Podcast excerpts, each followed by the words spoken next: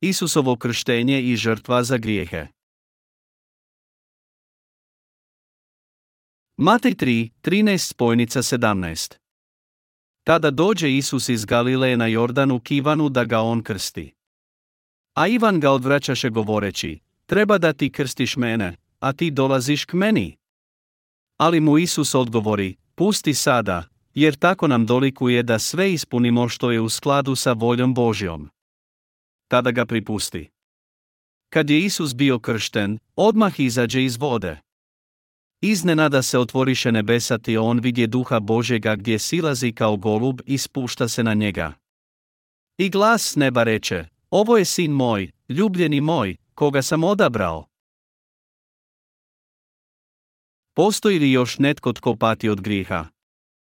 Je li naše robovanje grijehu završeno? Da. Naš gospodin Bog odrezao je sve spone grijeha svim ljudima. Svi koji su pod grijehom su robovi grijeha. Po gospodinovu izbavljenju svi su očišćeni. On je otklonio sve naše grijehe. Postoji li još netko tko pati od grijeha? Moramo razumjeti da je naša bitka protiv grijeha završena. Nikada više ne moramo trpjeti grijeh. Naše ropstvo u grijehu završeno je kada nas je Krist izbavio, svi naši grijesi prestadoše tada i ondje. Naši su grijesi preuzeti od njegova sina. Bog je po Isusu platio za sve naše grijehe, a Krist nas je zauvijek oslobodio. Poznajete li mnogo ljudi koji pate od grijeha? Grijeh je započeo od Adama i Eve. Svi ljudi pate od grijeha kojeg su naslijedili od Adama. No, naš je Bog sklopio savez koji je zapisan u knjizi Postanka 3 i 15, a taj ga je savez obvezao da će izbaviti sve grešnike.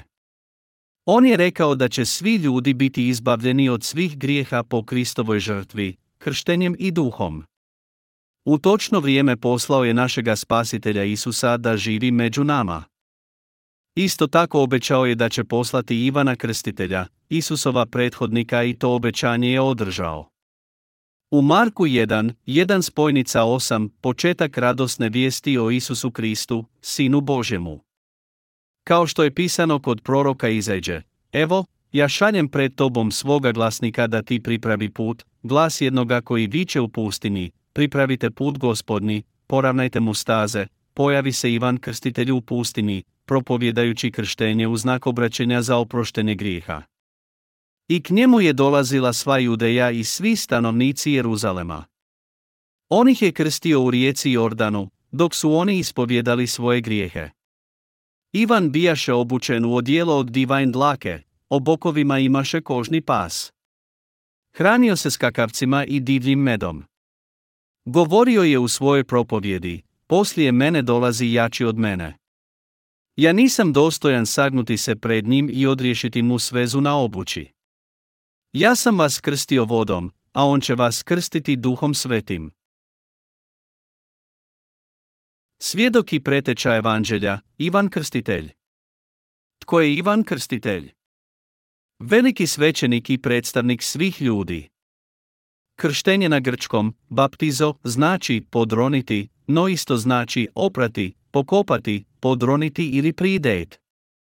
Kada je Isus kršten, ispunjena je Božja pravednost. Pravednost je dikaiosune na grčkom, što znači biti pravedan, te također znači ispravan, najprikladniji ili u najboljem stanju. Isusu je krštenje bilo potrebno da bi postao spasiteljem na najprigodniji i najispravniji način. Zato su svi koji vjeruju u Isusa primili dar izbavljenja od Boga, jer vjeruju u njegovo krštenje i križ, vodu i duh. U Novome je zavjetu Ivan Krstitelj bio zadnji veliki svećenik iz Staroga zavjeta. Pročitajmo Evanđelje po Mateju 11, 10 spojnica 11. Pismo nam kaže da je Ivan Krstitelj bio predstavnik svih ljudi. U ulozi velikoga svećenika u novozavjetno vrijeme prenio je sve grijehe svijeta na Isusa i tako obavio velikosvećeničku ulogu iz Staroga zavjeta. Isus je sam svjedočio Ivanu o sebi. U Evanđelju po Mateju 11, 13 spojnica 14, rekao mu je, svi su proroci i zakon proricali o Ivanu. On je, ako ćete pravo, ili ako ima doći. Zato je Ivan Krstitelj, krstivši Isusa bio nasljednik velikog svećenika Arona i posljedni veliki svećenik. Biblija također svjedoči da je Ivan bio Aranav nasljednik u Starome Zavjetu. Luka 1, 5, 1 ljetopisi 24, 10. Ako je to tako, zašto je Ivan živio osamljeno u pustinji, obučen u kožuha od divajn dlake? Da bi nalikovao velikom svećeniku. Kao predstavnik svih ljudi, Ivan Krstitelj nije mogao živjeti među ljudima. I tako je on vikao narodu, pokajte se porodi aspidni. I krstio ih plodom pokajanja koji ih je vraćao k Isusu, a ovaj je uzimao sve njihove grijehe na sebe. Poradi našega spasenja Ivan Krstitelj je sve grijehe svijeta prenio na Isusa. Dvije vrste krštenja. Zašto je Ivan Krstitelj krštavao ljude? Da bi ih doveo do pokajanja i vjerovanja u Kristovo krštenje za spasenje. Ivan Krstitelj je krštavao ljude, a potom je krstio Isusa. Prvo krštenje bilo je krštenje pokajanja i pozivalo je griješnike da se vrate k Bogu. Mnogi koji su to čuli, napustili su svoje idole i vratili se k Bogu. Drugo krštenje bilo je Kristovo krštenje koje je prenijelo sve grijehe svijete svijeta na njega. Ivan je krstitelj krstio Isusa da bi ispunio pravednost Božju. Isusa je krstio Ivan krstitelj da bi spasio sve ljude od grijeha. Matej 3 i 15. Zašto je Ivan morao krstiti Isusa? Da bi uništio grijehe svijeta, Bog je morao dopustiti Ivanu da prenese sav grijeh na Isusa kako bi ljudi uzvjerovali u njega i bili spašeni. Ivan je krstitelj bio sluga Boži čije je dijelo pomoglo svim ljudima da budu oprani od svojih grijeha i svjedočio je o evanđelju izbavljenja. Zato je Ivan morao živjeti sam u pustinji. U njegovo vrijeme Izraelci su bili pokvareni i zli do same srži. Stoga je Bog morao u starome zavjetu preko proroka Malahije 4, 5 spojnica 6 reći, evo, poslaću vam proroka Iriju prije nego dođe dan Jahvin, dan veliki strašan. On će obratiti srce otaca k sinovima, a srce sinova k ocima, da ne dođem i ne udarim prokletstvom zemlju. U očima Božim su svi Izraelci koji su štovali Jahvu bili iskvareni. Niti jedan nije bio pravedan. Religijske su vođe u hramu, primjerice, svećenici, književnici i farizeji posebice bili iskvareni do srži. Izraeli svećenici nisu prenosili žrtvu u skladu sa zakonom Božim. Svećenici su zanemarili polaganje ruku i prinošenje žrtve okajnice koju im je Bog zapovjedio za svoje grijehe. Zapisano je da su svećenici u Malahino doba zanemarili prinošenje žrtve, polaganje ruku i žrtvu okajnicu. Zato Ivan Krstitelj nije mogao živjeti s njima nego je otišao u pustinju i vikao. Što je govorio? U Marku 1, 2 spojnica 3, zapisane su riječi proroka Izeđe. Evo, ja šaljem pred tobom glasnika da ti pripravi put, glas jednoga koji viče u pustinji, pripravite put gospodnji, poravnajte mu staze. Glas u pustinji poziva ljude na krštenje u pokajanju. Što je krštenje u pokajanju o kojemu Biblija govori? To je krštenje koje je Ivan Krstitelj izvikivao, krštenje koje je ljude vraćalo k Isusu tako da bi onima koji vjeruju u njega Isus uzeo sve njihove grijehe i spasio ih. Krštenje u pokajanju vodilo ih je ka spasenju. Pokajte se i krstite, i Isus će biti kršten na isti način i uzeti sve vaše grijehe. Poziv Ivana Krstitelja bio je s namjerom da Isus uzme sve grijehe svijeta na sebe, bude osuđen na križu i da spasi sve ljude kako bi se vratili k Bogu. Ja vas, istina, krstim vodom, ali on će vas krstiti duhom svetim. Krstit će vas duhom svetim znači, opraće sve vaše grijehe. Krstiti znači oprati. Isusovo krštenje u Jordanu govori nam da je Sin Boži kršten upravo tako i da je odnio sve naše grijehe i spasio nas. Zato, odbacimo grijeh i vjerujmo u njega. On je janje koje uzima grijehe svih ljudi. To je evanđelje izbavljenja koje Ivan Krstitelj propovjeda. Dijelo velikoga svećenika za žrtvu okajnicu. Tko je pripravio put spasenja? Ivan Krstitelj Prorok Izeđa je prorokovao, govorite srcu Jeruzalema, vičite mu da mu se ropstvo okonča, da mu je krivnja okajana, jer iz Jahvine ruke primi dvostruko za sve grijehe svoje. Izađa 42 Isus Krist uzeo je tvoje i moje grijehe i svih ljudi, bez izuzeća, nasljedni grijeh, sadašnje grijehe, pa čak i buduće i oprao ih po svome krštenju. Sve nas je izbavio. Svi jednako trebamo znati za to izbavljenje.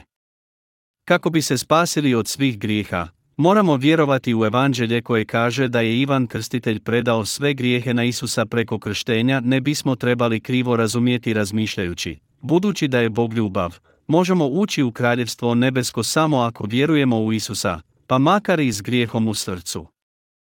Da bismo bili izbavljeni od svih naših grijeha, moramo vjerovati u njegovo krštenje po kojem je Iva Kosacrtica krstitelj prenio sve grijehe svijeta na Isusa i križ. Po vodi je Ivan krstitelj prenio sve grijehe ljudi na Isusa. Prvo što je Bog učinio za naše spasenje bilo je poslanje Ivana na ovaj svijet. Glasnik Boži, Ivan Krstitelj bio je poslan kao kraljev ambasador, koji je sve grijeh svijeta po krštenju prenio na Isusa. I vršio je službu velikoga svećenika za cijelo čovječanstvo. Bog nam je rekao da je poslao k nama svojega glasnika Ivana Krstitelja. Šaljem svojega glasnika pred tobom. Pred tobom se odnosi na Isusa. Što je bio razlog da šalje Ivana pred Isusom? Da prenese na njega, Sina Božjega sve grijehe svijeta po krštenju. On će pripraviti put pred tobom. To je razlog za poslanje. Tko je taj koji je pripravio put za naše izbavljenje i put u nebo? Ivan Krstitelj. Tobom se odnosi na Isusa, svojega, na Boga. Stoga, što znači kad kaže, šaljem svojega glasnika pred tobom da ti pripravi put. Tko je onaj koji je pripremio put kako bismo bili otkupljeni i otišli u nebo? Ivan Krstitelj. Tvoj, znači Isus i moj, znači sam Bog. Stoga, kada je rekao, evo, šaljem glasnika svoga pred licem tvojim da pripravi put pred tobom, što to znači? Tko će pripraviti naš put u nebo? Ivan je krstitelj prenio sve naše grijehe na Isusa kako bismo mi vjerovali da je on oprao sav naš grijeh. Njegovo je dijelo bilo da prinese grijehe na Krista i da ga krsti. Isus i Ivan su nam pomogli da uzvjerujemo u istinu i budemo izbavljeni. O čemu ovisi naše izbavljenje? Ovisi o našoj vjeri u Kristova dijela, u Sina Božega i o činjenici da je glasnik Boži prenio sve grijehe svijeta na njega. Svi trebamo znati za oproštenje grijeha. Bog Otac poslao je svoga glasnika koji je krstio njegova sina i učinio ga predstavnikom svih ljudi. Tako je dovršio dijelo izbavljenja za nas. Bog je poslao svojega slugu, Ivana Krstitelja da krsti njegova sina, kako bi Ivan pripravio put za spasenje svima koji vjeruju u Božega sina. To je bio razlog Isusova krštenja. Isusovo krštenje bilo je izbavljenje po kojem su svi grijesi ljudskoga roda prenijeti na Isusa kako bi uzvjerovali u njega i bili spašeni. Čak su i budući grijesi čovječanstva prenešeni na njega po njegovu krštenju. Isus i Ivan Krstitelj zajedno su nam pripravili put u nebo. Na taj je način Bog otkrio tajnu spasenja po Ivanu Krstitelju. Kao predstavnik svakoga od nas, Ivan Krstitelj je krstio Isusa kako bismo mi uzvjerovali u naše izbavljenje i ušli u nebo. Po krštenju je prenio sve grijehe na njega. To je radosna vijest o izbavljenju, to je evanđelje. Zašto je rođen Ivan Krstitelj? Po kome možemo vjerovati u Isusa? Po Ivanu Krstiteluj. U Malahiji 3, 1 piše, Evo, šaljem svojega glasnika i on će pripraviti put predamnom. Bibliju treba pažljivo čitati. Zašto nam je Bog poslao svojega glasnika? Zašto se Ivan Krstitelj rodio šest mjeseci prije Isusa?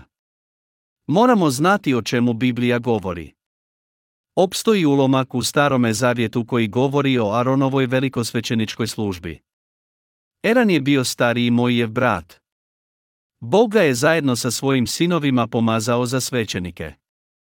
Drugi leviti su im bili podređeni, donosili im probranu opremu, mjesili tijesto za kruh i slično, dok su sinovi Aronovi prinosili žrtve u šatoru sastanka.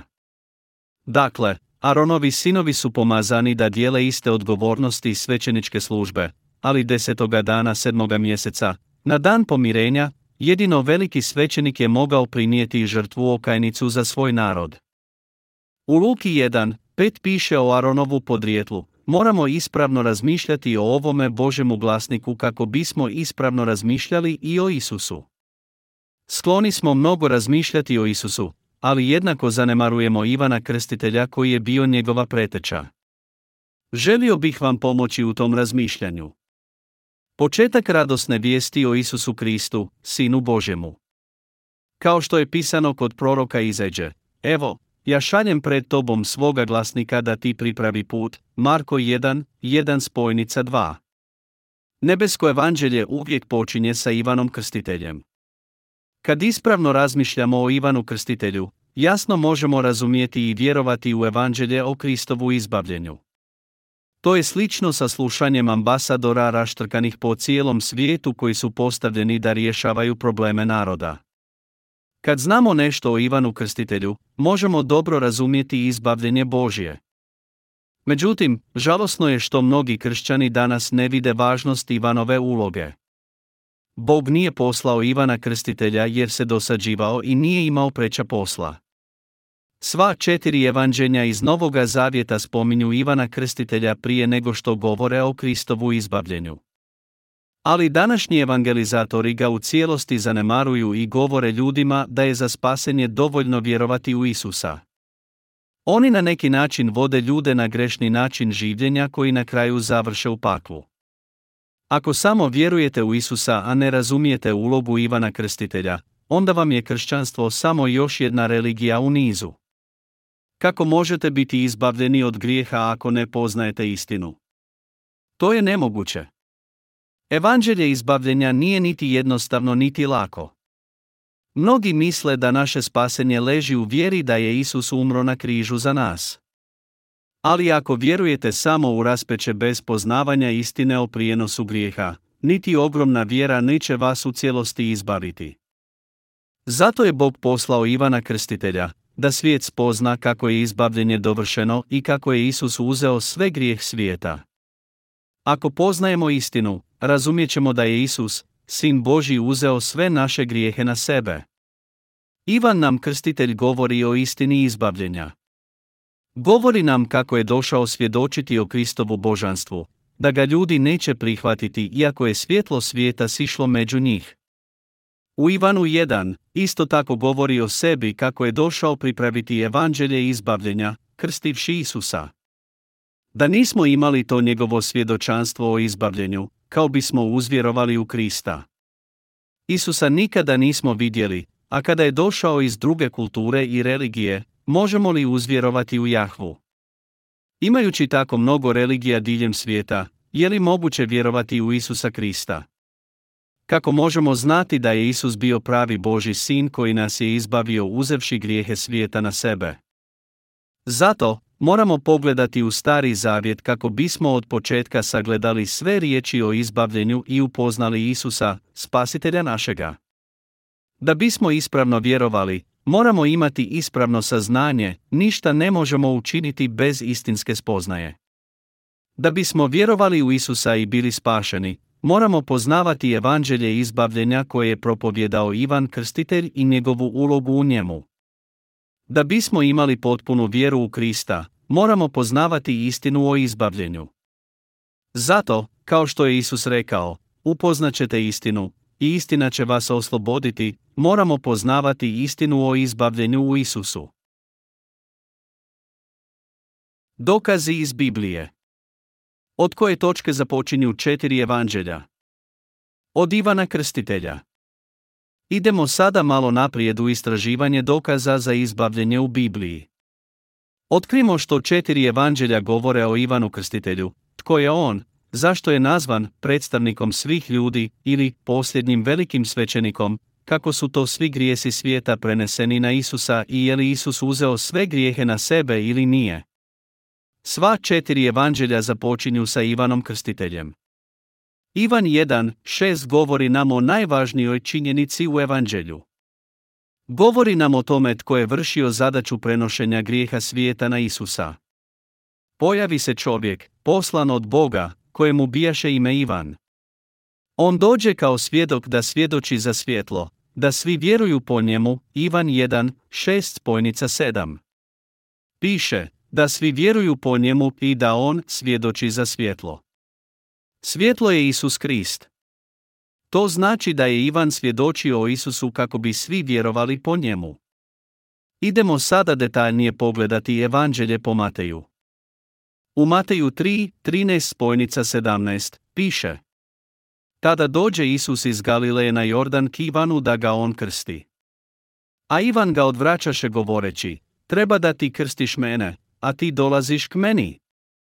Ali Isus mu odgovori, pusti sada, jer tako nam dolikuje da ispunimo sve što je u skladu sa Božom voljom.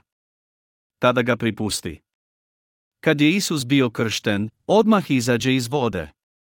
Iznenada se otvoriše nebesa i on vidje duha Božega gdje silazi kao golub i spušta se na njega. I glas neba reče, ovo je sin moj, ljubljeni moj, koga sam odabrao. Zašto moramo razumjeti Ivanova porijeklo? Jer nam Biblija govori da je Ivan veliki svećenik svih ljudi. Ivan krstitelj je krstio Isusa kako bi postigao oproštenje svih grijeha svijeta. Krštenje koje je Isus primio od Ivana je bio najvažniji događaj za naše spasenje. No, kako bismo razumjeli i vjerovali u cijelu istinu potpuno, moramo dobro proučiti Ivana Krstitelja.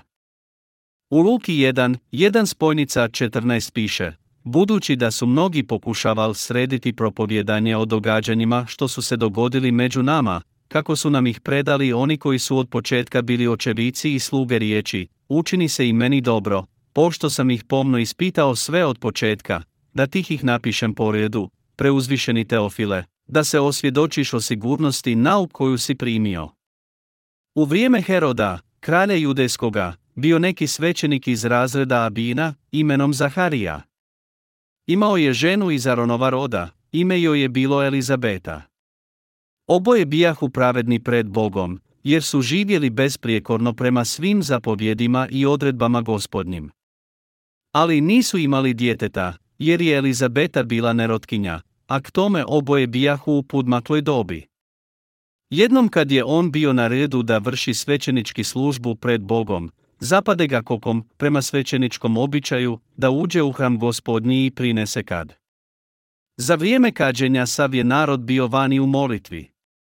Tada mu se ukaza anđeo gospodnji stojeći s desne strane kadionog žrtvenika. Kad ga opazi Zaharija, prepade se i spopade ga strah. Ali mu anđeo reče, ne boj se, Zaharija, jer je uslišana tvoja molitva.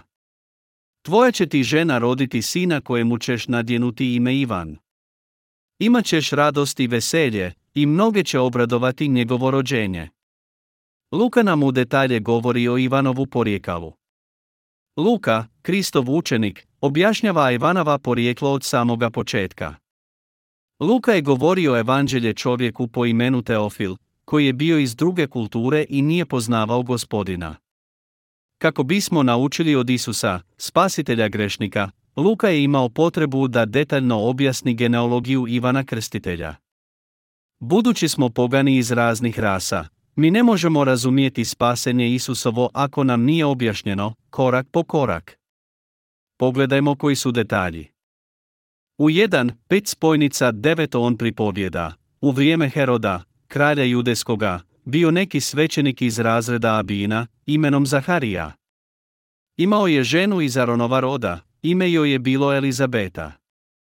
Oboje bijahu pravedni pred Bogom, jer su živjeli besprijekorno prema svim zapovjedima i odredbama gospodnjim. Ali nisu imali djeteta, jer je Elizabeta bila nerotkinja, a k tome oboje bijahu u pudmakloj dobi. Jednom kad je on bio na redu da vrši svećenički službu pred Bogom, zapade ga kokom, prema svećeničkom običaju, da uđe u hram gospodnji i prinese kad. Eto, za vrijeme vršenja službe Bogu po svećeničkom običaju, Zahariji se dogodio incident. Luka jasno iznosi da je Zaharija Aranav potomak. Kojem je onda razredu Zaharija pripadao? Ovo je vrlo važno. Luka objašnjava, u vrijeme Heroda, kralja judejskoga, bio neki svećenik iz razreda Abina, imenom Zaharija. Možemo primijetiti da je Luka mnogo znao o Zahariji tako da je počeo tumačiti evanđelje započevši s njim i Elizabetom. Kao što smo i mi pogani iz različitih naroda, ne možemo razumjeti spasenje Kristovo ako nam se detaljno ne objasni, korak po korak. Otkrimo sada te detalje. Ivan je krstitelj rođen od Zaharije i Elizabete koja je Aranav potomak. Hajdemo sada pogledati Zaharino i Ivanava porijeklo. Porijeko Ivana Krstitelja Čiji potomak je Ivan Krstitelj? Od velikog svećenika Arona. Da bismo razumjeli porijeklo Ivana Krstitelja, moramo pročitati Stari Zavjet, Eljetopisa 24, 1 spojnica 19. Aronovi su sinovi mali svoje redove. Sinovi Aronovi bili su Nadab, Abihu, Eliezar i Itamar. Ali su Nadab i Abihu umrli prije oca i nisu imali djece, zato su svećeničku službu vršili Eliezar i Itamar. David je razdijelio na redove njih i Sadoka, od Eleazarovih sinova, i Ahimeleka, od Itamarovih sinova, po njihovu redu u njihovoj službi.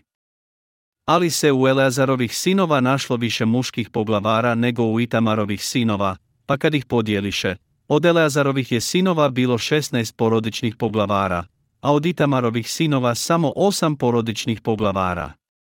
Zato su ih razdijelili ždrebovima, jedne i druge, jer su posvećeni knezovi i boži knezovi bili i od Eleazarovih sinova i od Itamarovih sinova. Opisao ih je Netanelov sin Šemaja, pisar od Ledijeva plemena, pred kraljem, knezovima, svećenikom Sadokom, Ebijatarovim sinom Ahimelekom, Pijardi poglavarima porodica među svećenicima i levitima, uzevši po jednu porodicu za Eleazara, a po jednu opet za Itamara. Prvi je ždrijeb pao na Jojariba, drugi na Jedaju, treći na Herima, četvrti na Seorima, peti na Malkiju, šesti na Mijamina, sedmi na Halkosa, osmi na Abiju, deveti na Ješu, deseti na Šekaniju, jedanesti na Lijašiba, dvanesti na Jakima, trinesti na Hupu, četranesti na Ješebaba, petnaesti na Bilgu, šestnaesti na Ajmera, sedamnaesti na Hzira, osamnaesti na Hapisesa, devetnaesti na Petahju, dvadeseti na Ezekijela, dvadeseti prvi na Jakina, dvadeseti drugi na Gamula, dvadeseti reći na Delaju. Dvadeset i četvrti na Maziju. To je njihov red u službi kojim treba da idu u Jahvin dom, po svom pravilu, primljenu od oca i Marona, kako je zapovjedio Javej, Bog Izraelov. Pročitajmo ponovno redak 10, sedmina Halkosa, osmina Abiju. David je ovdje mnogo dužnosti povjerio Aronovim sinovima kek bi se žrtva ispravno prinosila. Kao što svi znate, Eran je bio stariji Mojijev brat. Bog je postavio Mojija za svog posalnika, Arona za velikoga svećenika u šatoru sastanka. Svi drugi leviti stavljeni su pod svećeničku nadležnost Arona i njegovih sinova koji su preuzeli prinošenje žrtava Bogu. Prije nego što je David preuzeo bacanje ždrijeba, obabiranje svećenika i Aronovih nasljednika, svako bacanje ždrijeba bilo je veoma zbunjujuće. Zato je David uspostavio sustav odabiranja po redovima. Postojala su 24 ureda iz reda unuka Aronovih i 8 iz Abinog reda. Stoji pisano, svećenik imenom Zaharija iz reda Abina. Dakle, Zaharija je bio svećenik iz reda Abina, a obojica su nasljednici velikoga svećenika Arona. Zaharija, svećenik iz reda Abina bio je otac Ivana Krstitelja. Iz Biblije znamo da su se običavali ženiti unutar svojih obitelji. Kao što znate, Jakov je oženio kći svojega ujaka s majčine strane. To je objašnjenje ovoga porijekla neizostavno važno. Stoji pisano, svećenik imenom Zaharija iz reda Abina. Dakle, on je od ista potomaka Ranav. Tko? Zaharija, otac Ivana Krstitelja. Ovo je važan čimbenik u tumačenju Kristova izbavljenja, službe Ivana Krstitelja i prenošenja grijeha svijeta na Krista. samo će sinovi Aronovi vršiti svećeničku službu. Tko je mogao vršiti službu velikog svećenika u starome zavjetu? Eran i njegovi potomci. Gdje onda, nalazimo u Bibliji točno mjesto na kojem je napisano da Aronovi sinovi trebaju vršiti svećeničku službu? Pročitajmo to. U knjizi brojeva 20, 22 spojnica 29, piše, zaputivši se od Kadeša, stigoše Izraelci, sva zajednica, k brdu Horu. Kod brda Ora, uz Međuedomsku, reče Jave Mojiju i Aronu, neka se Eran pridruži svojim precima. Neće ući u zemlju koju dajem Izraelcima, jer ste se oprli moje zapovjedi kod mrepeskih voda. Uzmi Arona i njegova sina Eleazara, pa ih izvedi na brdo Hor. I svuci Aronu njegove haljine pa ih obuci njegovu sinu Eleazaru. Eran će se pridružiti precima, umrijeće ondije. Moj je učini kako naredi Javej. Pred svom zajednicom popeše se na brdo Hor. Moj je svuče sa Arona njegove haljine tih obuče njegovu sinu Eleazaru. Ondje na vrh brda umrije Eran. Zatim se Mojije i Elijezar spustiše s brda. Sva zajednica vidje da je Eran preminuo, i sav dom Izraelov oplakivaše Arona 30 dana. U izlasku je zapisan Boži zakon, koji kaže da sinovi Aronovi, velikog svećenika, moraju preuzeti svećenstvo i postavljeni sin mora preuzeti svećenstvo kao i njegov otac kada navrše 30 godina. U knjizi izlaska 28, jedan spojnica 5 piše, a onda dovedi k sebi između Izraelaca svog brata Arona zajedno s njegovim sinovima, Nadabom, Abihuom, Eleazarom i Itamarom, da mi služe kao svećenici. Napravi svome bratu Aronu sveto ruho na čast i ukras. Obrati se svim vještacima koje sam odabrao mudršću, neka naprave haljine Aronu da bi se posvetio i vršio svećeničku službu u moju čast. Neka ovu odjeću naprave, naprsnik, oplečak, ogrtač, košulju resama obrubljenu, mitru i pas, neka naprave svetu odjeću za tvoga brata Arona i njegove sinove, da mi služe kao svećenici. Stoga neka oni primaju zlato, ljubičasto, crveno i tamno predivo i predeni lan. Bog je vrlo jasno postavio Arona, brata Mojeva za brata svećenika. Svećenstvo nisu mogli vršiti drugi ljudi. Stoga je Bog zapovjedio Mojiju da posveti Arona za velikog svećenika i načini mu svećeničku odoru kako mu je i zapovjedio. Nikada ne smijemo zaboraviti Božje riječi. U knjizi izlaska 29, jedan spojnica 9 piše, dovedi Arona i njegove sinove k ulazu u šator sastanka i operi ih u vodi. Zatim uzmi odijelo i obuci Arona u košulju, stavi na nuđrzi obtač oplečka, oplečak i naprsnik, i opaši ga tkanicom oplečka. Ustakni mu mitru na glavu, na mitru stavi sveti vijenac. Uzmi zatim ulja za pomazivanje, izli na njegovu glavu i pomaži ga. Onda dovedi njegove sinove, obuci ih u košilje, opaši ih u pasove i obvi im turbane. Sečeništvo neka im pripada vječnom uredbom. Tako posveti Arona i njegove sinove. Opaši Arona i njihove sinove i na glavu im stavi sveti vijenac. Ovu službu neka vrše vječnom uredbom. Tako posveti Arona i njegove sinove. Bog je jasno naglasio da samo Eran i njegovi sinovi mogu biti posvećeni za trajnu svećeničku službu. Kada je naglasio rekavši, za vječnu uredbu, ta se uredba očuvala do današnjeg dana. Zato Luka detaljno objašnjava da je Zaharija potomak velikoga svećenika Arona. Kad je Zaharija vršio svećeničku službu pred Bogom u hramu, ukazao mu se anđeo rekavši mu da su mu molitve uslišene, da će njegova žena Elizabeta roditi sina. Zaharija to nije mogao vjerovati te reče, ja sam star, a žena mi je u pudmakloj dobi. Po čemu ću ja to spoznati? Zbog toga što je posumnjao, Bog ga je onijemio za određeno vrijeme kako bi vidio da su njegove riječi istinite. Kad se navršilo vrijeme, njegova je žena zatrudnjela, a kratko nakon toga, i djevica Marija zatrudnje. Oba događaja bila su Božja priprava za naše spasenje. Da bi spasio propalo čovječanstvo, Bog je poslao svojega slugu Ivana i svojega jedinorođenoga sina Isusa da se rode na ovaj svijet. Zato je Ivan krstio Isusa kako bi prenio sve grijehe svijeta na njega da svi koji vjeruju u njega budu spašeni. Posebna Božja providnost Koga je Bog poslao prije Isusa da mu pripravi put? Ivana Krstitelja Isus Krist, spasitelj svih ljudi, rođen je po tijelu od djevice Marije. Marija je bila Josipova zaručnica koji je bio judin potomak. Isus se morao roditi u judinom plemenu da bi se ispunio savez Boži, kao što se i Ivan Krstitelj morao roditi iz kuće velikoga svećenika Arona. Bog je pripravio ovu dvojicu da se rode u svijet. Ivan se rodio prije Isusa.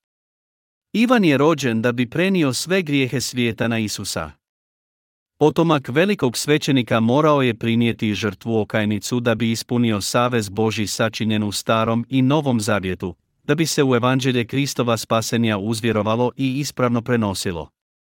U knjizi izlaska Bog je Izraelu dao zakon i saveze, zakon Boži i zakon za vršenje svećeničke službe u šatoru i prijenos svećenstva na sinove svećenika. Bog je postavio Arona i njegove potomke za trajnu službu velikog svećenika. Zato su svi Aronovi potomci mogli prinositi žrtve, a veliki je svećenik mogao biti samo iz Aronove kuće. Vidite li kako je sve bilo postavljeno? Od svih Aronovih potomaka Bog je izabrao jednoga svećenika, Zahariju i njegovu ženu Elizabetu. Rekao mu je, evo, šaljem glasnika pred tobom. Kad je Bog rekao Zahariji da će mu žena roditi sina kojemu će dati ime Ivan, bio je zapanjen i nijem sve dok se Ivan nije rodio i dobio ime. I sin se Zahariji se odista rodi. Kad je došlo vrijeme da se djetetu dade ime, po izraelskome običaju nazvan je po svome ocu. Elizabeti dođe vrijeme da rodi. I rodi sina. Kad njezini susjedi i rodbina doznaše da joj je gospodin iskazao veliko milosrđe, radovali su se s njom. Osmoga dana dođoše da obrežu dijete. Htjedoše ga po ocu nazvati Zaharijom, ali majka njegova reče, ne tako, nego neka se zove Ivan. Odvrate joj, pa nitko se u tvojoj rodbini ne zove tim imenom. Znakovima upitaju oca njegova kako bi on htio da se zove. On zatraži pločicu i napisa, Ivan mu je ime. Svi se tome začude. U isti čas otvore mu se usta, a jezik mu se razriješi, te je govorio i hvalio Boga. I strah spopade sve žitelje u okolici. I u svoj se planini judejskoj pripovjedahu ti događaji. Svi koji su čuli za njih pohranjivali su ih u srcu i govorili, što će biti ovo dijete. I doista, ruka gospodnja bijaše s njim. Luka 1, 57 spojnica 66 Zaharija je bio nijem za jedno vrijeme. Kad je došlo vrijeme da se djetetu dadne ime, rodbina je predlagala da se dijete zove Zaharija. Ali, njegova je majka inzistirala da mu ime bude Ivan. Na to, rodbina joj reče da se nitko tako ne zove u obitelji i da bi se dijete trebalo nazvati po ocu. No, kako je Elizabeta ustrajala na svome, rodbina upita Zahariju za ime djeteta. Zaharija, koji ne mogaše govoriti, zatraži pločicu i napisak Ivan. Svi se zapanjiše na neobičnom izboru imena. Odmah nakon davanja imena djetetu, Zahariji se otvoriše usta. Slavio je Boga i bio ispunjen duhom svetim te proricao. Luka nam prepričava rođenje Ivana Krstitelja u Zaharijinoj kući. Bio je svećenik imenom Zaharija iz roda Abina.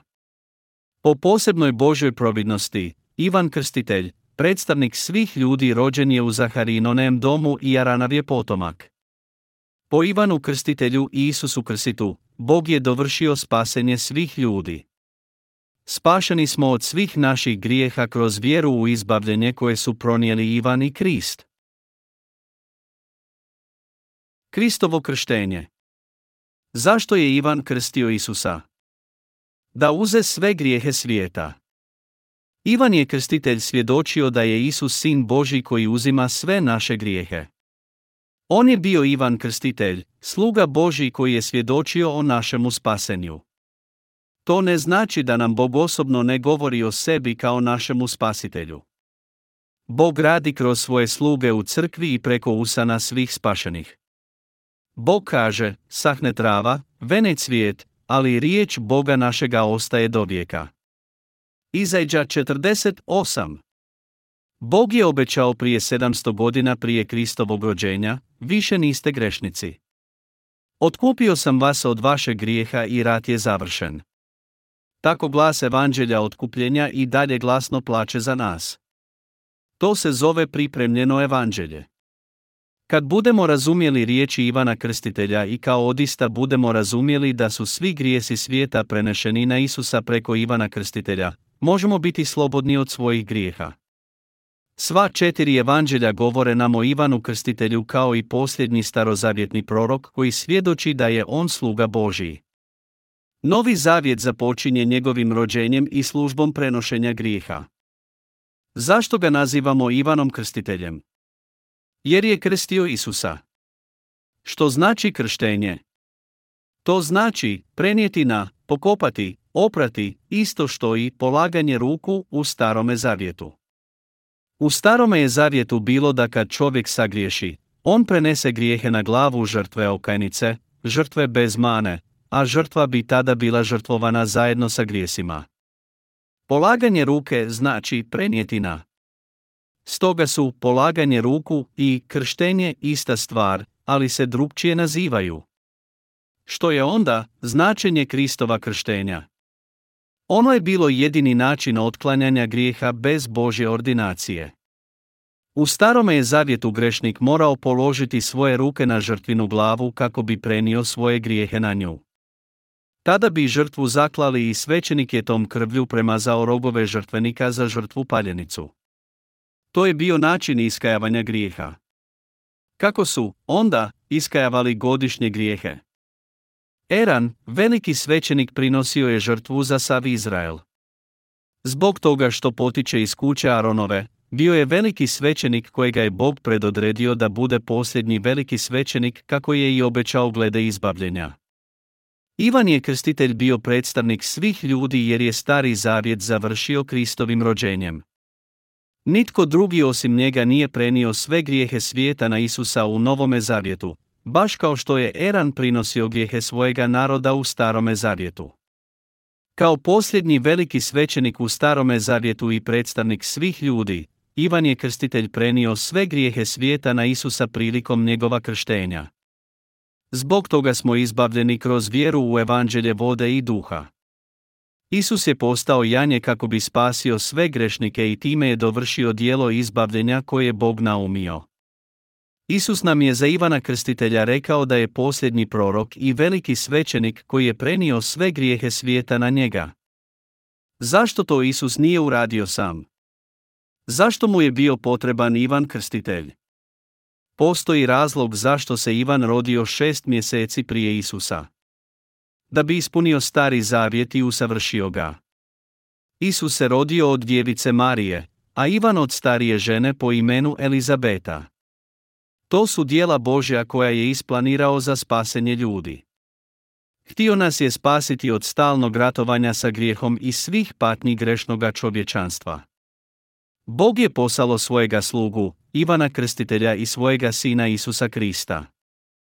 Ivan je krtitelj poslan kao predstavnik svih ljudi, posljednji veliki svećenik. Najveći čovjek rođen od žene. Tko je bio najveći čovjek na svijetu? Ivan Krstitelj. Pogledajmo sada u Mate 11, 7 spojnica 14. Kad su oni otišli, poče Isus govoriti mnoštvu naroda o Ivanu, što ste izašli gledati u pustini. Trsku koju vjetar ljulja. Ili što ste izašli da vidite. Čovjeka raskošno odjevena?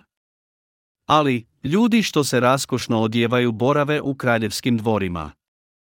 Pa što ste onda izišli? Da vidite proroka. Da, kažem vam, i više od proroka, jer je Ivan onaj o kojem je pisano, evo glasnika svog pred licem ti šaljem da pripravi put pred tobom. Zaista, kažem vam, između rođenih od žene nije ustao veći od Ivana Krstitelja. Ali najmanji u kraljevstvu nebeskom veći je od njega. Od vremena Ivana Krstitelja do sada navala je na kraljevstvo nebesko, i siloviti ga prisvajaju. Svi su proroci i zakon proricali o Ivanu. On je, ako ćete pravo, ili ako ima doći. Tko ima uši neka čuje. Ljudi su izišli u pustinju da vide Ivana Krstitelja koji je vikao, pokajte se zmiski porodi. A Isus je rekao, ili što ste izašli da vidite. Čovjeka raskošno odjevena? Ali, ljudi što se raskošno odjevaju borave u kraljevskim dvorima. Sam je Isus svjedočio o Ivanovoj veličini. Što ste izišli van da vidite? Divljaka koji je odjeven u devinu kožu i koji viče iz petnih žila. Ivan je morao odjeniti devinu dlaku. Što ste izišli van da vidite? Čovjeka odjevena u raskošnu haljinu. Ljudi u takvim haljinama borave u kraljevskim odajama. Ali, Ivan je veći od kralja, posvjedočio je Isus. Ali, ljudi što se raskošno odjevaju borave u kraljevskim dvorima. Pa što ste onda izišli? Da vidite proroka. Da, kažem vam, i više od proroka. U davna vremena, proroci su bili uzvišeniji od kraljeva. Ivan je krstitelj bi više od kralja i više od proroka. Bio je veći od svih starozavjetnih proroka. U stvari, Ivan, posljednji veliki svećenik i predstavnik svih ljudi, bi je veći od Arona, prvog velikog svećenika. Sam Isus je svjedočio o njemu. Tko je predstavnik svih ljudi? Osim samoga Krista, tko je najveći čovjek na svijetu? Ivan Krstitelj. Da, kažem vam, i više od proroka, jer je Ivan onaj o kojem je pisano, evo glasnika svog pred licem ti šaljem da pripravi put pred tobom. Ivan Krstitelj svjedoči da je rat protiv grijeha skončan. Evo jaganjca Božega koji uzima grijeh svijeta. Ivan je krstitelj svjedočio za Isusa da će uzeti grijehe svijeta na sebe. U Mateju 11.11 11 piše, zaista, kažem vam, između rođenih od žene nije ustao veći od Ivana Krstitelja. Je li postojao itko veći od Ivana Krstitelja, a da je rođen od žene? Što znači rođen od žene? To znači cijelo čovječanstvo. Osim Adama, svi su ljudi rođeni od žene. Da, od svih rođenih od žene, nije ustao niti jedan veći od Ivana Krstitelja. Zato je on posljednji veliki svećenik i predstavnik svih ljudi.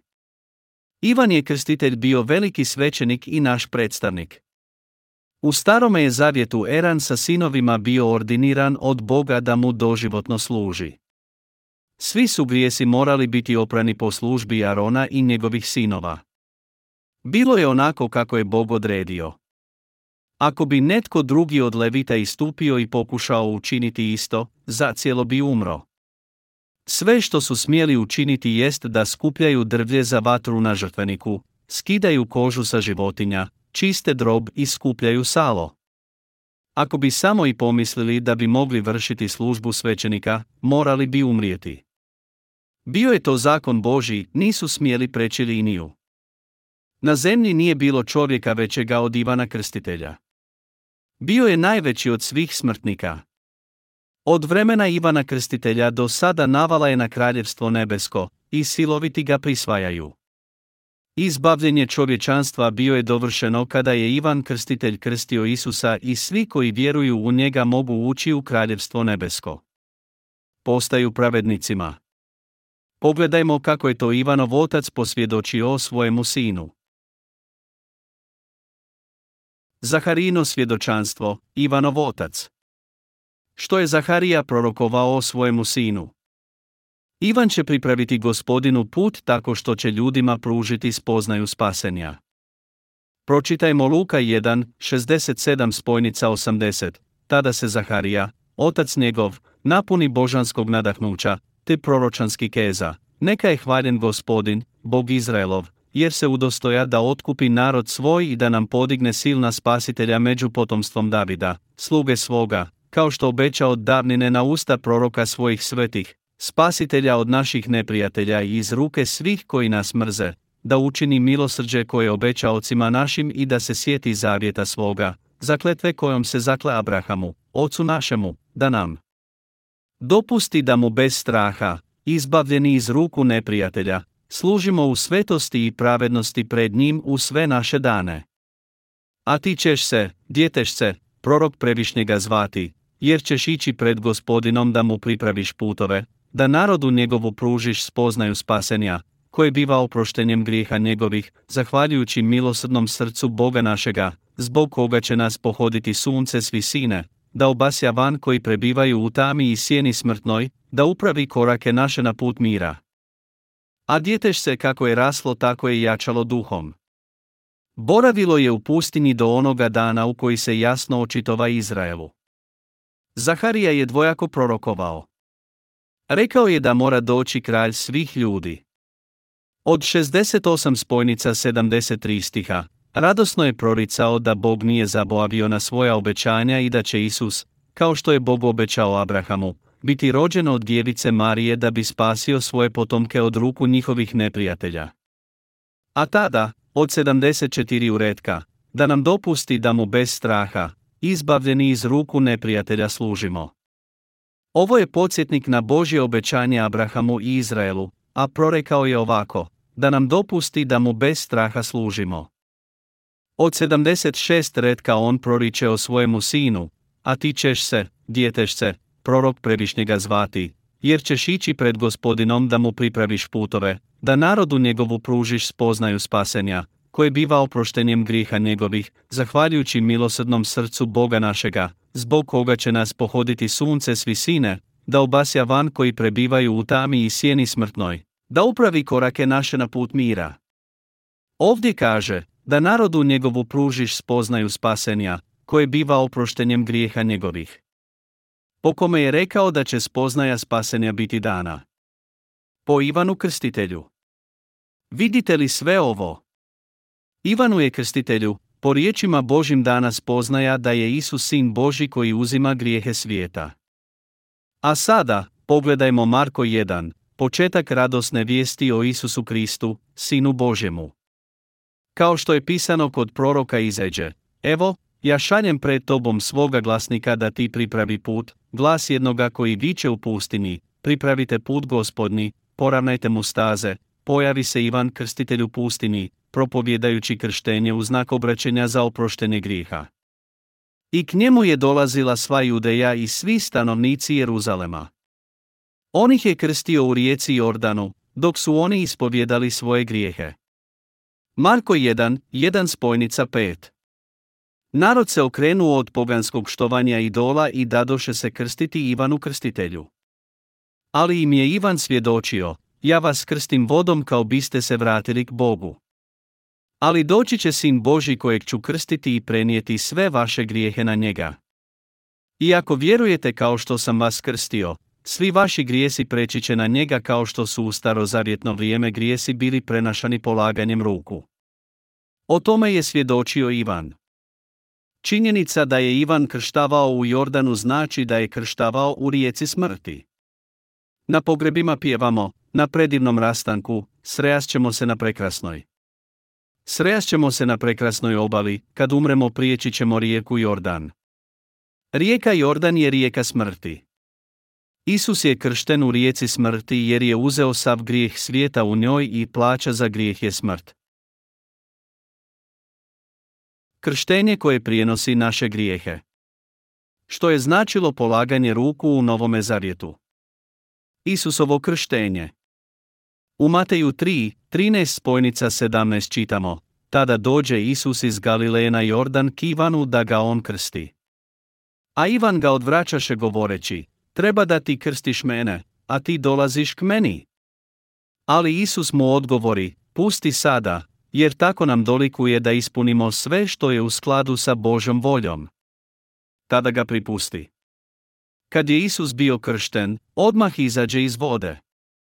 Iznenada se otvoriše nebesati on vidje duha Božega gdje silazi kao golub i spušta se na njega. I glas s neba reče, ovo je sin moj, ljubljeni moj, koga sam odabrao. Isus je sišao na rijeku Jordan, a Ivan ga je krstio. Krsti me. Ali, ti trebaš mene krstiti, a ti dolaziš k meni. Nebeski veliki svećenici našli su se zajedno. Kako piše u poslanici Hebrejima, Isus Krist je veliki svećenik zauvijek, po Meliki Sedekovu redu koji nema podrijetlo. On nije potomak Aranav, niti jednoga čovjeka na zemlji. On je sin Božji, naš stvoritelj. On je onaj koji jest. Zato i nema podrijetlo. Ali je odbacio nebesku slavu i sišao na zemlju da spasi svoj narod. Razlog zbog kojega je sišao na ovaj svijet bio je da spasi sve grešnike koje je Soto na svojim prevarama tlačio. Nadalje, uzeo je sve grijehe svijeta krstivši se od Ivana. Ali Isus mu odgovori, pusti sada, jer tako nam dolikuje da ispunimo sve što je u skladu sa Božom voljom. Tada ga pripusti. Pusti sada, jer tako nam dolikuje. Pusti sada. Isus je naredio predstavniku svih ljudi i pognuo svoju glavu pred njim. U starome je zavjetu prilikom prinošenja žrtve, veliki svećenik ili griješnik položio svoje ruke na glavu žrtve i prenio grijehe na nju. Položiti nečije ruke na znači prenijeti na. Isus je kršten od Ivana Krstitelja. To je značilo isto što i polaganje ruku u starome zavjetu. Prenijeti na, pokopati, oprati i žrtvovati imaju isto značenje. Novi zavjet je stvarnost, a stari zavjet je njegova sjena. Kad bi griješnik položio svoje ruke na glavu janjeta u starome zavjetu, njegovi bi grijesi bili prenijeti na janje i janje bi moralo umrijeti. Kad je janje umrlo, onda bi ga pokopali. Grijesi osobe koja je položila svoje ruke na janje bili bi prenijeti na njega tako da je janje umrlo s njegovim grijesima. U trenutku prenošenja grijeha na janje, je li osoba koja je to prenijela na janje bila onda bez grijeha? Da recimo da ovaj ubrus predstavlja grijehe, a ovaj mikrofon janje. I kad ja položim svoje ruke na mikrofon, taj je grijeh prenešen na mikrofon, dakle, janje. Sam je Bog naumio da tako bude. Položi svoje ruke na. Dakle, da bi bila izbavljena od svojih grijeha, osoba je trebala položiti svoje ruke. Nakon toga, ona je bez grijeha. Kristovo krštenje bilo je zbog pranja, pokapanja i prenošenja grijeha na njega. Upravo to je značenje toga. Što znači ispuniti svu pravednost? Oprati sve grijehe prenijevših na Isusa. Dakle, kad je Isus bio kršten da bi uzeo sve grijehe svijeta, jesu li odista svi prenešeni na njega? Svi grijesi svijeta su prenešeni na njega i svi su ljudi izbavljeni. To je isto prenošenju grijeha na žrtve u starome zavjetu. Isus je došao na ovaj svijet i na rijeci Jordanu je rekao, pusti sada jer nam dolikuje da ispunimo svu pravednost. Matej 3.15 I onda mu je dopustio da ga krsti. Isus je rekao Ivanu da im dolikuje ispuniti svu pravednost kroz njegovo krštenje. Sva pravednost znači najispravnije i najprikladnije. Jer nam znači da je najprikladnije za njih ispuniti svu pravednost. To znači da je Ivanu bilo pravo krstiti Isusa, i da se Isus krsti od Ivana koji će prenijeti sve grijehe svijeta na njega. Bog daruje izbavljenje na osnovu Kristova krštenja i naše vjere. Svi ljude su pod grijehom i đavo ih tlači zbog njih. Zato, da bi bili spašeni od grijeha i ušli u nebo, ti, kao predstavnik svih ljudi i kao Aranav potomak, trebaš me krstiti za sve ljude. Ti ćeš me krstiti. Tada će se ispuniti dijelo izbavljenja. Razumijem. I tako, Ivan je krstio Isusa. Položio je svoje ruke na Isusovu glavu i prenio sve grijehe svijeta na njega. Isus Krist je bio spasitelj koji je oprao sve naše grijehe. Mi smo spašeni po vjeri u njegovo izbavljenje. Vjeruješ li u to? Nakon svoga krštenja, prvoga čina u svojoj javnoj služi na rijeci Jordanu kroz polaganje ruku predstavnika svih ljudi na njegovu glavu, Isus je putovao i propovjedao evanđelje tri i pol godine sa svim grijesima svijeta na svojim plećima. Ženi uhvaćenoj u preljubi je rekao, niti ja te ne osuđujem. Nije ju mogao osuditi jer je uzeo sve njene grijehe na sebe i pripravljao se za smrt na križu dok se molio u Gecemani, tri puta je molio oca da mu dopusti mimo ilaženje kaleža, ali je na kraju odustao rekavši, neka bude tvoja, a ne moja volja. Evo jaganjca Bože koji uzima sve grijehe svijeta. Koliko je grijeha Isus uzeo? Sve grijehe svijeta. U Ivanu 1 i 29 piše, sutradan Ivan vidje Isusa gdje dolazi k njemu te reče, evo jaganjca Bože koji uzima grijeh svijeta. Ivan krstitelj je krstio Isusa. Sljedeći je dan Isus dolazio k njemu, a ovaj je rekao narodu, evo jaganjca Bože koji uzima grijeh svijeta. To je bilo njegovo svjedočanstvo. Sin je Boži sišao na ovaj svijet i odnio sve grijehe svijeta. Ivan je krstitelj opet svjedočio za njega. U Ivanu 1, 35 spojnica 36 čitamo, sutradan je Ivan opet stajao tu sa dvojkom svojih učenika, kad vidje Isusa da prolazi, reče, evo jaganjca Božjeg.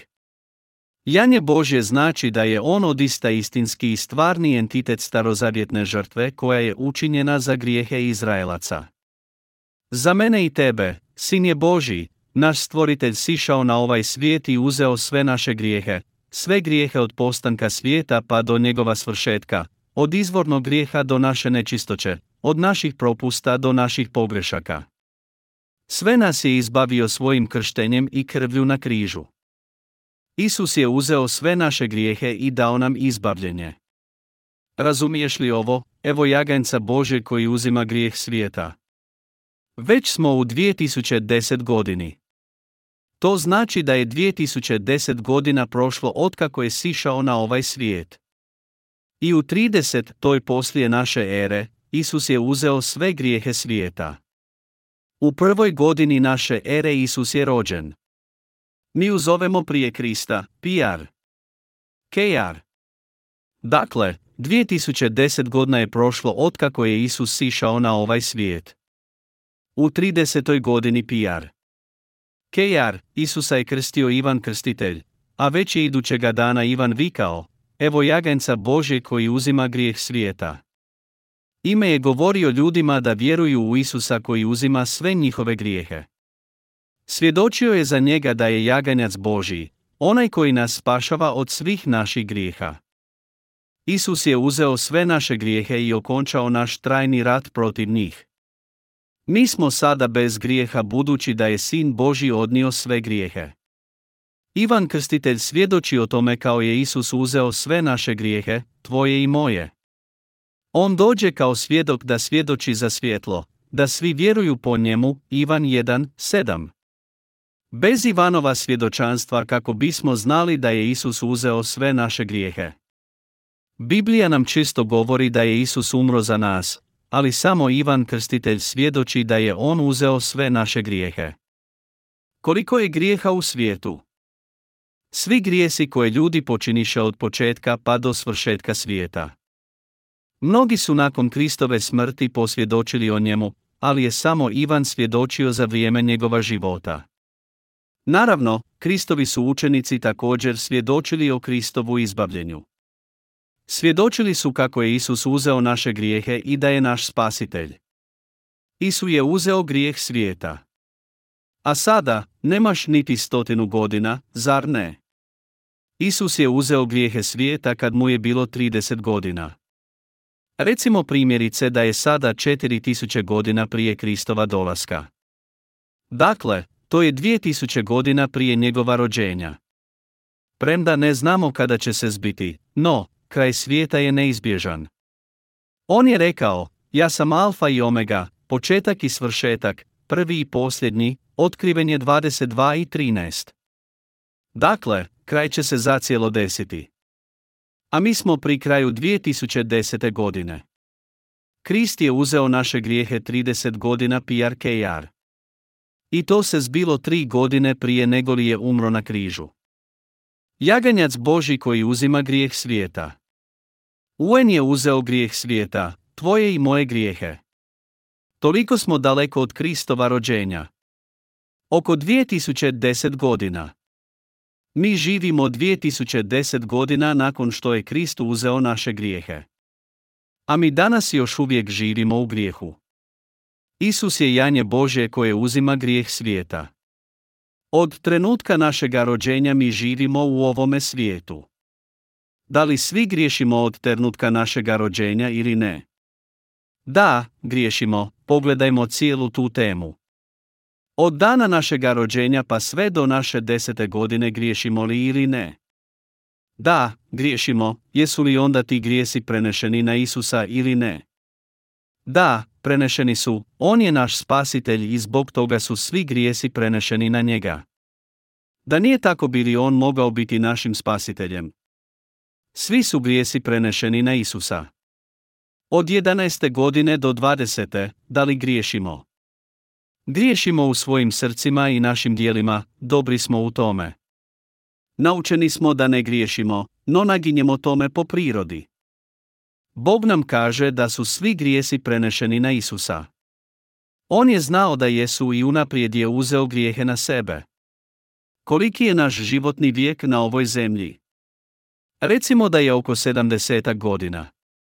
Ako bismo im dodali sve grijehe koje smo počinili u tim godinama, koliko bi težili? Ako bismo ih utovarili u osam tonske kamione, vjerojatno bi se nakupilo oko stotinu kamiona. Pokušajte samo zamisliti koliko mi griješimo tijekom našega života. Jesu li to grijesi svijeta ili nisu? Da, jesu. Mi griješimo između 20 e i 30 e godine života, a oni su također grijesi svijeta. Spasitelj svijeta, Isus Krist. Koliko je grijeha uzeo Isus? Sve grijehe naših otaca, naše grijehe i grijehe naših potomaka do svršetka svijeta. Isus nam kaže da je oprao sve te grijehe. Isus nije mogao reći samo od sebe, krsti me, te je stoga Bog poslao svojega slugu Ivana kao prethodnika, izabranog predstavnika svih ljudi. On će se zvati predivni, savjetnik, moćni Bog, po svojoj odluci, mudrosti, savjetu, poslao je preteču predstavnioka svih ljudi, i sam je, sin Boži došao u tijelu i uzeo sve grijehe svijeta. Nije li to predivno spasenje? Nije li to predivno, zar ne? Dakle, samo jednom, kršten od Ivana Krstitelja, Isus je oprao sve grijehe ljudi i svijeta i izbavio sve od grijeha razapevši se na križ. Sve nas je izbavio. Razmisli o tome. Svi tvoji grijesi od 20 e do 30 e, 30 e do 40 e, 40 e do 60 e, 60 e do 70 e i do stotinu e godine, i van grijehe koje počiniše tvoja djeca. Je li on uništio te grijehe ili nije? Da jest. On je Isus Krist, spasitelj ljudi. Zbog toga što je Ivan Krstitelj prenosi sve naše grijehe na Isusa i zbog toga što je Bog tako isplanirao, vjerom u Isusa mi možemo biti izbavljeni. Jesmo li ti i ja griješnici? Jesu li naši grijesi prenešeni na Isusa ili nisu? Nismo više grešnici, a naši su grijesi prenešeni na Isusa, tko se još usuđuje reći da postoji grijeh u svijetu. Isus je uzeo sve grijehe svijeta. On je znao da ćemo mi griješiti pa je uzeo i naše buduće grijehe. Neki od nas su mlađi od 50 godina, a neki još nisu došli ni u pola u te godine, ali svi, i ja sa vama govorimo kao da ćemo vječno živjeti. Mnogo je ljudi koji žive nemirnim životom. Evo objašnjenja. Kolika je polovica trenutka u životu biljne mušice? Oko 12 sati. Mili Bože! Upoznao sam takvog i takvog čovjeka i on me poprskao vodom, a ja sam se zamalo razbio i poginuo i onda. Živio je 12 sati i nije mogao prestati pričati. A već je potrošio polovicu svoga života. Između 19 i 20 sati uvečer, suočio se sa sumrakom svoga života i ubrzo umro. Neki prežive 20 sati, neki 21 sat, a neki dožive i duboku starost svoga života, 24 sata. Oni mogu govoriti o svojim dugovječnim iskustvima, no kako to izgleda nama? Ako smo doživjeli 70 u ili 80 u, možda ćemo reći, ne nasmijavaj me. Njihovo iskustvo ništavno je spram našega. Bog je vječan. On živi u vječnosti. On određuje početak i svršetak. Budući da vječno živi, on živi u okviru vječnosti. Na nas gleda s položaja svoje vječnosti. Jednom davno uzeo je sve grijehe svijeta, umro na križu i rekao, svršeno je. Nakon triju dana je uskrsnuo i uzašao na nebo. Sada prebiva u vječnosti i gleda svakoga od nas. Jedan čovjek je rekao, o, moj Bože, jako sam griješio. Premda sam živio samo 20 godina, mnogo sam griješio. Živio sam 30 godina, i isto tako sam mnogo griješio. Što je previše, previše je. Mogu li ikako naći opravdanja za sebe? Međutim, naš gospodin u vječnosti je bio rekao, ne namijavaj me.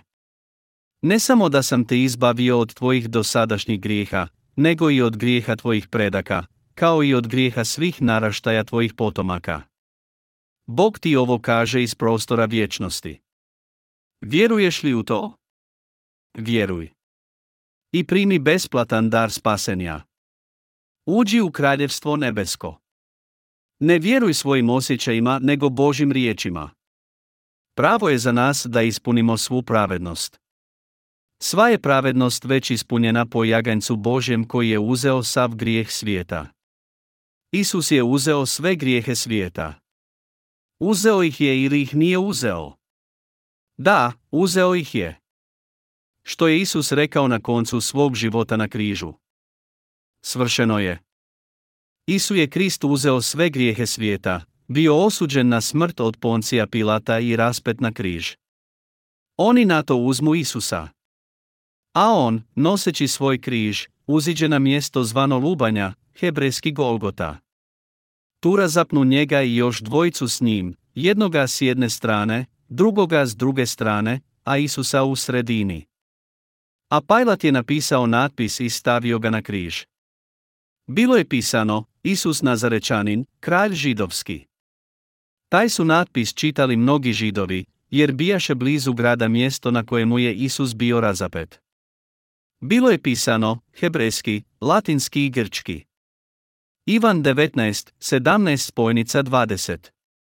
Pogledajmo sada što se desilo nakon toga što je bio razapet na križ. Poslije toga Isus, svjestan da je već svršeno, reče, da bi se ispunilo pismo, žedan sam. Tada nataknuše na izopovu stabljiku spužvu punu octa i primaknuše je k Isusovim ustima.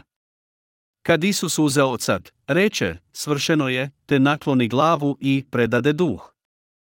Ivan 19, 28 spojnica 30 Nakon što je uzeo ocat, rekao je, svršeno je.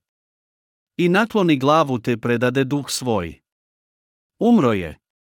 Nakon tri dana je uskrsnuo i uzašao na nebo.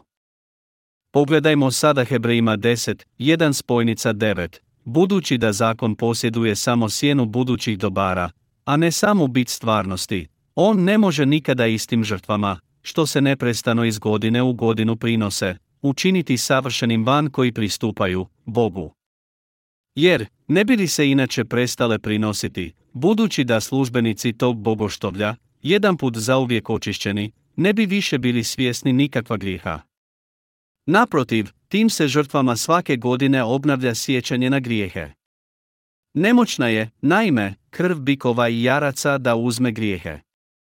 Zato ulazeći u svijet, Krist, veli, ni žrtve ni prinosa nisi htio, ali si mi pripremio tijelo.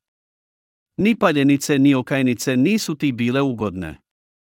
Tada rekoh, evo, dolazim, o meni je, naime, u svitku, to jest knjizi, pisano, da činim, Bože, volju Tvoju. Gore veli, ni žrtava, ni prinosa, ni paljenica, ni okajnica nisi htio, niti su ti bile ugodne, premda su takve koje se prinose po zakonu, zatim izjavljuje, evo dolazim da činim volju Tvoju. Tako ukida prvo da uspostavi drugo. Vječno izbavljenje. Kako možemo prestati griješiti kad uzvjerujemo u Isusa? priznajući da je Isus već uništio sav grijeh prilikom svog krštenja. Zakon je bio sjena dobrih stvari koje će se zbiti. Starozavjetne žrtve, ovce i koze otkrile su nam da će Isus Krist doći i uzeti naše grijehe na isiti način kako bi ih uništio. Svi starozavjetni ljudi, David, Abraham i ostali znali su i vjerovali u značenje žrtvenog sustava. On je otkrivao da će Mesija, Isus Krist, Krist znači, spasitelj, doći jednoga dana i oprati sve njihove grijehe. Vjerovali su u svoje izbavljenje i vjerom bili spašeni. Zakon je bio sjena dobrih stvari koje će se zbiti. Prinošenje žrtve za svoje grijehe svakoga dana, iz godine u godinu, nika ih nije moglo potpuno izbaviti. Zato je savršeno i vječno biće, jedan bez mane, sin Boži morao doći na ovaj svijet. I došavši na svijet rekao je da je došao vršiti očevu volju kao što je zapisano u knjizi koju je sam napisao. I ja rekoh, evo, dođo vršiti volju tvoju Bože. On uzima prvo da bi postavio drugo. Mi smo izbavljeni od naših grijeha jer je Isus Krist uzeo naše grijehe kao što je zapisano u starome zavjetu i zato što vjerujemo u njega. Pročitajmo Hebrima 10 i 10. Snagom te volje posvećeni smo prinosom tijela Isusa Krista jedan put zauvijek.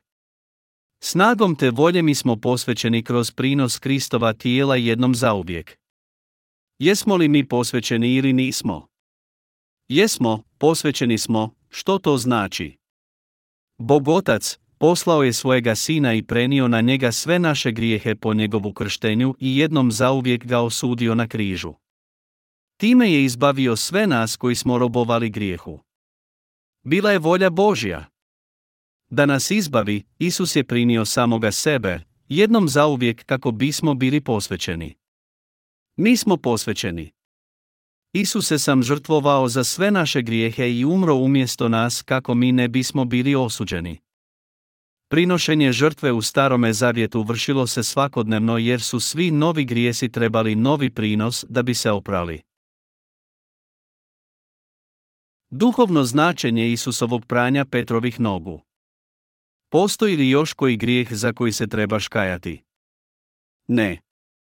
U Ivanu 13 nalazi se priča o Kristu kako Petru pere noge. To je učinio da bi mu pokazao kao će Petar sagriješiti u budućnosti i da ga pouči da je već izbavio te grijehe. Isus je znao da će Petar opetovano sagriješiti u budućnosti, te je izlio vodu u levri i oprao mu noge. Petar se opirao, ali mu Isus reče, ono što činim, ne razumiješ sada, ali ćeš razumijeti poslije. To znači, nakon ovoga, opet ćeš sagriješiti. Zanijekati ćeš me i opet ćeš sagriješiti nakon što ti operem grijehe. Sagriješit ćeš nakon moga uzašašća.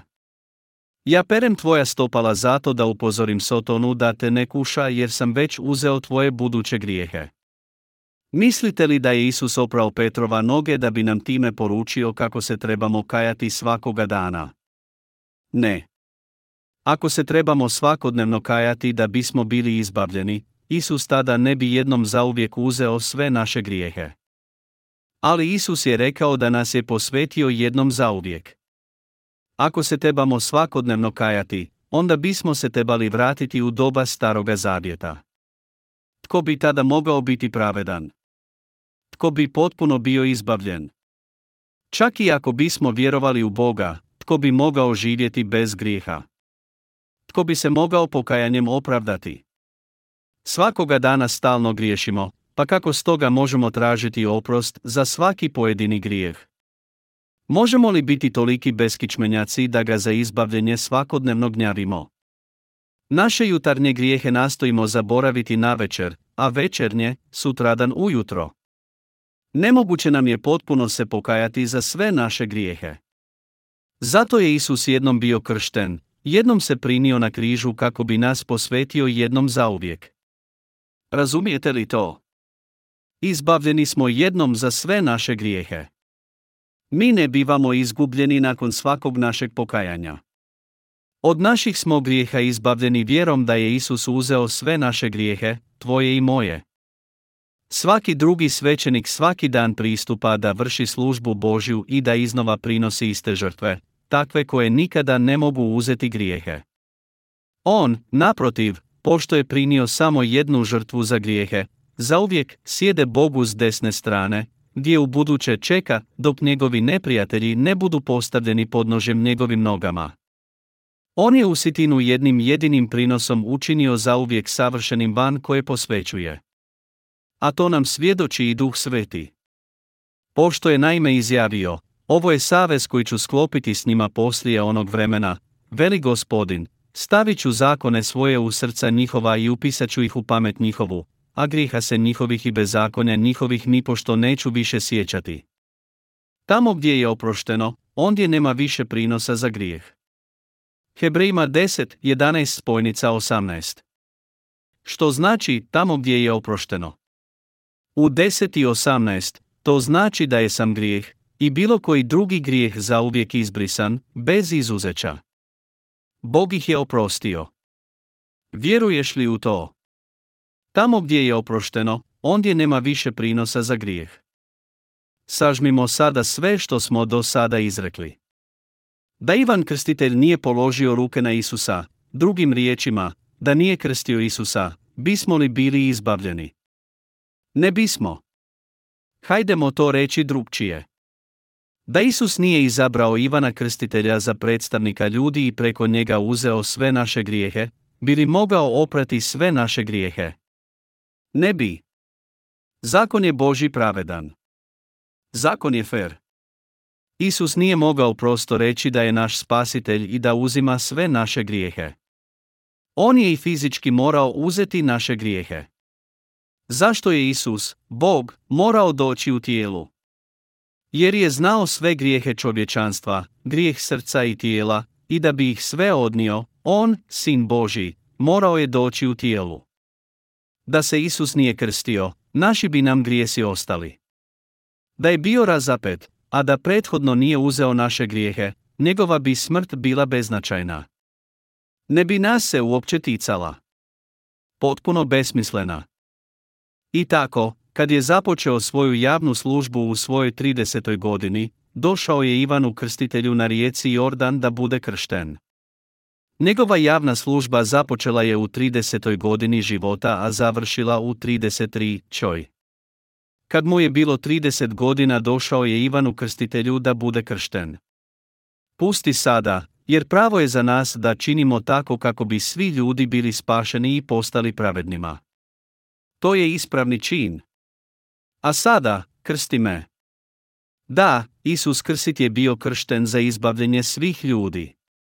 Poradi njegova krštenja i odnošenja svih naših grijeha i poradi toga što su svi naši grijesi prenešeni na njega po polaganjem ruku Ivana Krsitelja, sam je Bog odvratio svoj pogled od Isusa dok je umirao na križu. Premda je Isus bio njegov jedinorođeni sin, Bog je dopustio njegovu smrt. Bog je ljubav, ali je morao dopustiti smrt svojega sina. I tako, trije sata bila tema po cijeloj zemlji. Prije svoje smrti Isus je povikao, Eli, Eli lama sabakahtani. Što znači, Bože moj, Bože moj, zašto si me ostavio? Isus je ponio sve naše grijehe i primio osudu na križu umjesto nas. Tim činom nas je spasio. Bez krštenja, njegova bi smrt bila besmislena. Jesi li grešnik ili pravednik? Pravednik bez grijeha u svom srcu. Da je Isus umro na križu bez svih naših grijeha, bez krštenja, njegova smrt ne bi upotpunila naše izbavljenje. Da bi nas spasio, Isus je kršten od Ivana, predstavnika svih ljudi i primio je osudu na križu tako da svi koji vjeruju u njega budu spašeni.